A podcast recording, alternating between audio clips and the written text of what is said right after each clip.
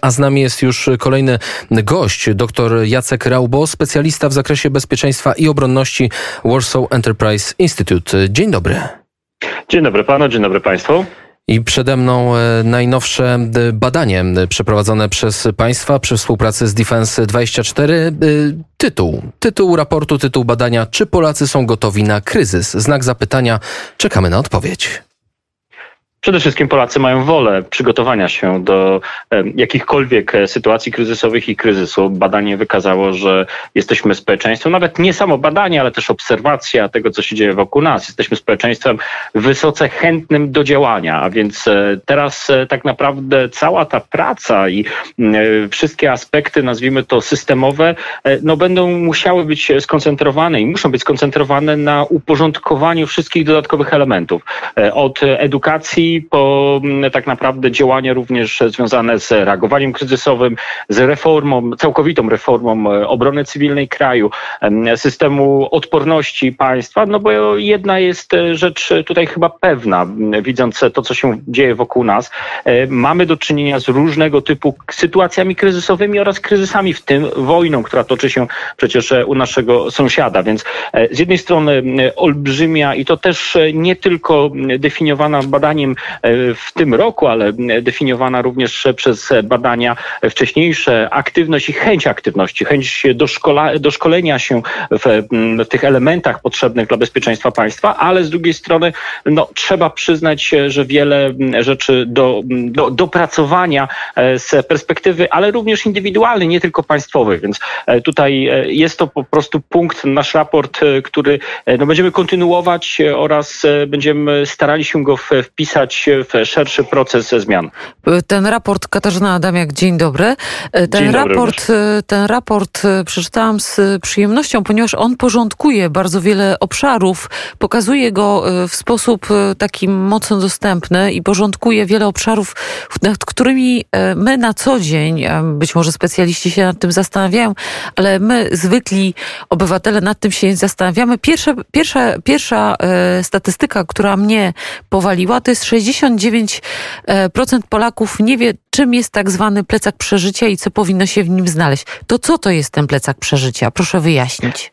Przede wszystkim jest to element, który pozwala nam na sprawną ewakuację z przestrzeni e, naszej, czyli tej bezpiecznej, wydawałoby się, a więc e, mieszkania w domu w sposób e, gwałtowny, nagły, gwarantujący podstawowe elementy, takie jak chociażby tutaj no, narzędzia pozwalające w jakimś stopniu zabezpieczyć kwestie medyczne, kwestie też tutaj nawet dokumentów.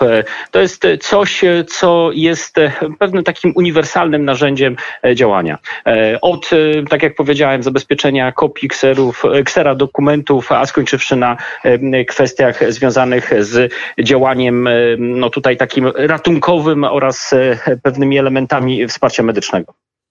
I jednocześnie 66% dorosłych Polaków deklaruje, że chciałoby bronić kraju.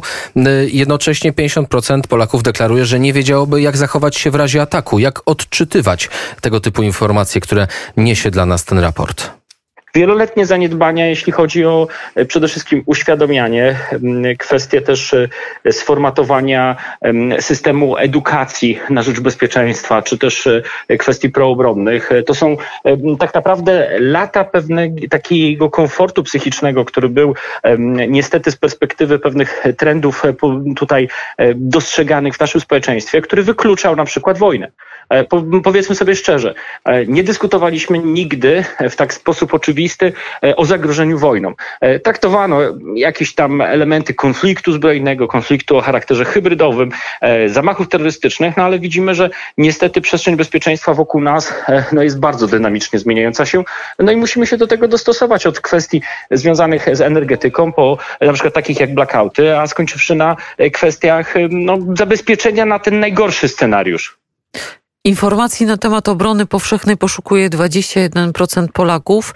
Istotnie są to najczęściej osoby młode, pomiędzy 18 a 24 rokiem życia. W zaistniałej e, sytuacji zdarzenia kryzysowego Polacy najchętniej szukaliby informacji na temat tego, jak należy postąpić w internecie, na stronach rządowych oraz słuchaliby komunikatów ogłaszanych przez służbę. To tak jakby trochę do nas nie dociera cyberwojna.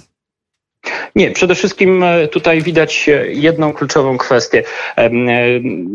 Młodsze pokolenie zdaje sobie sprawę z potrzeby no, uczenia się przestrzeni bezpieczeństwa. To widać po klasach mundurowych, to widać po organizacjach proobronnych, to widać nawet po studiach tutaj związanych z bezpieczeństwem. No więc z jednej strony zwiększa się świadomość co do bezpieczeństwa, a z drugiej strony też brakuje trochę świadomości i też sformatowanych kanałów, które by edukowały. Edukowały mm, w takim wymiarze, bym powiedział, codziennym, ale również i długofalowo, na przykład na potrzeby myślenia proobronnego. Obrona powszechna jest jednak pojęciem dość nowym, jak tutaj spojrzymy na polski grunt, dlatego że ona zakłada, iż e, nie mamy tylko i wyłącznie definiowania bezpieczeństwa przez pryzmat militarny, bo to często się gdzieś tam, e, no niestety, pokutuje nadal, że to jest kwestia chociażby służby wojskowej, to jest e, kwestia działania w siłach zbrojnych. Nie.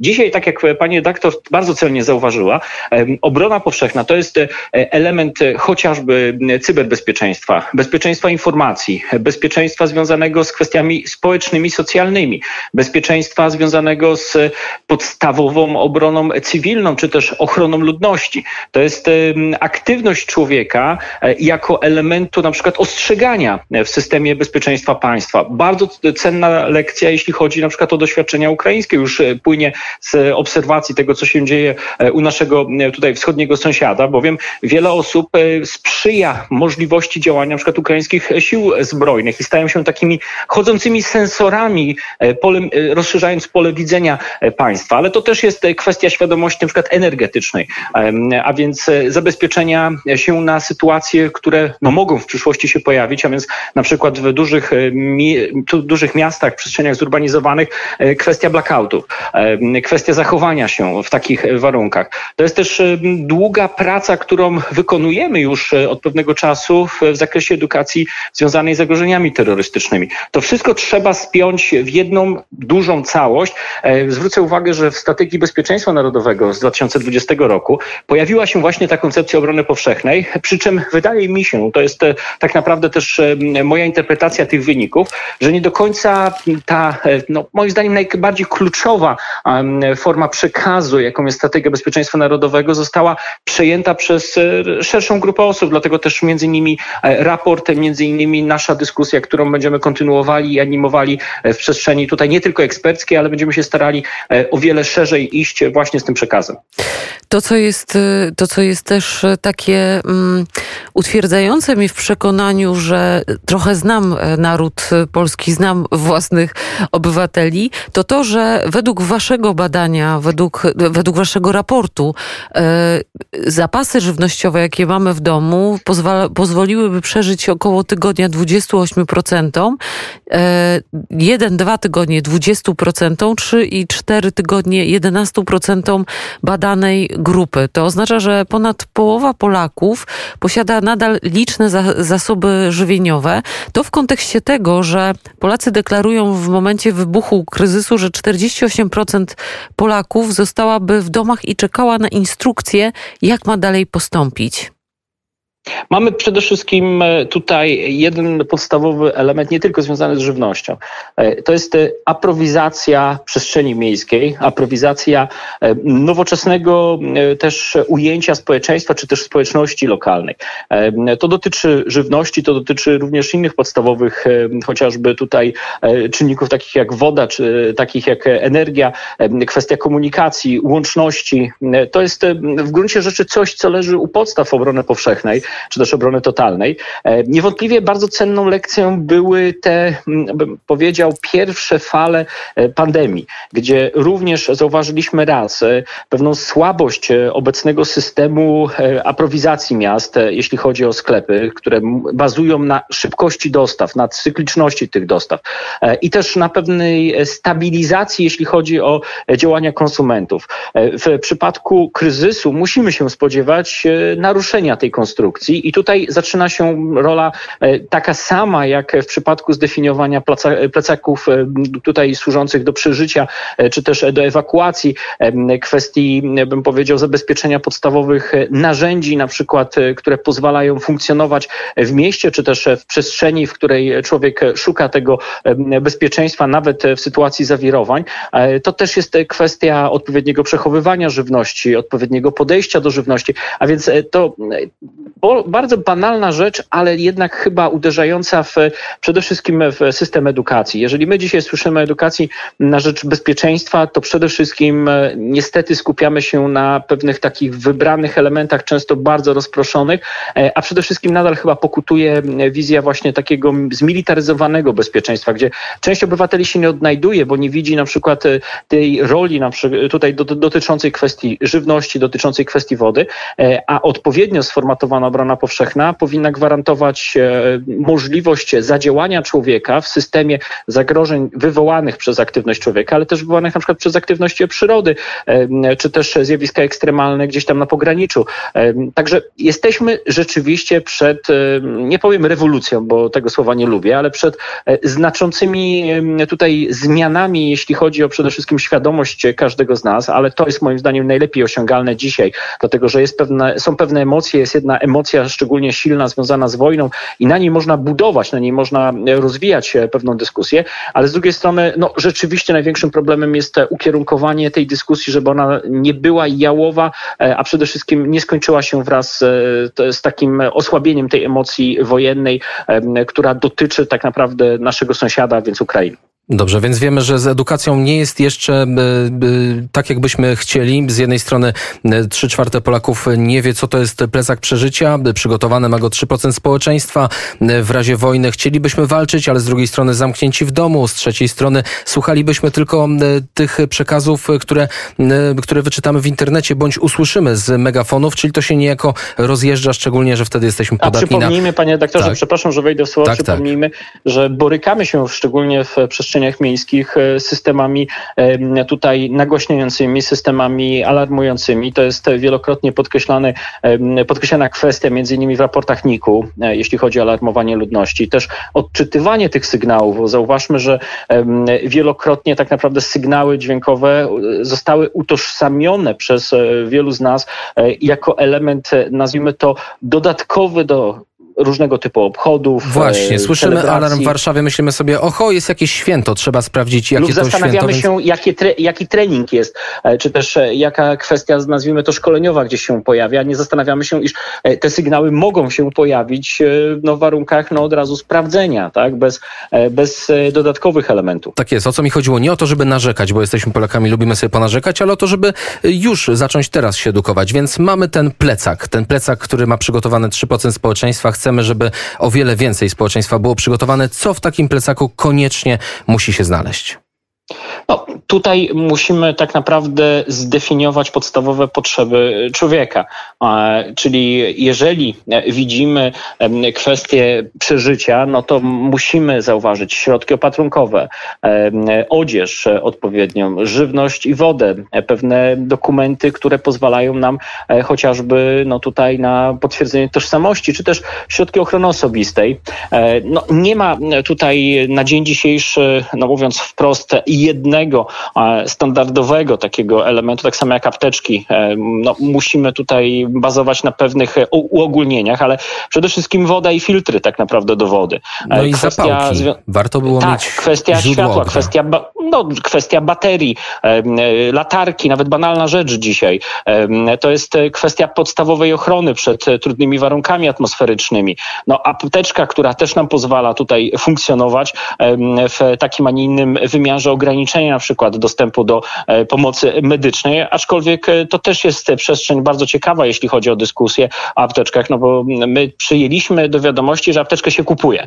A wielokrotnie niestety kierowcy mają to do siebie, że po prostu apteczka jest kupiona, odłożona i nawet nie jest sprawdzone, co się w tej apteczce znajduje do czasu, kiedy niestety no, albo będzie trzeba tego użyć, albo ciekawość tutaj e, zmusza kierowcę do zerknięcia. To są też też kwestie chociażby jakiegoś no, multitola, które dzisiaj, a więc takiego wielofunkcyjnego, bym powiedział wręcz scyzoryka, który pozwala na różne rzeczy, ale przede wszystkim to, o czym mówiliśmy, czyli dostęp do wody, dostęp do jakiejś tam formy żywności, która pozwala nam bytować w trudnych warunkach i ochrona człowieka, żeby nie nastąpiło wychłodzenie, nie nastąpiło przemoczenie. No i plus e, oczywiście jakieś elementy zaplecza medycznego. blanco.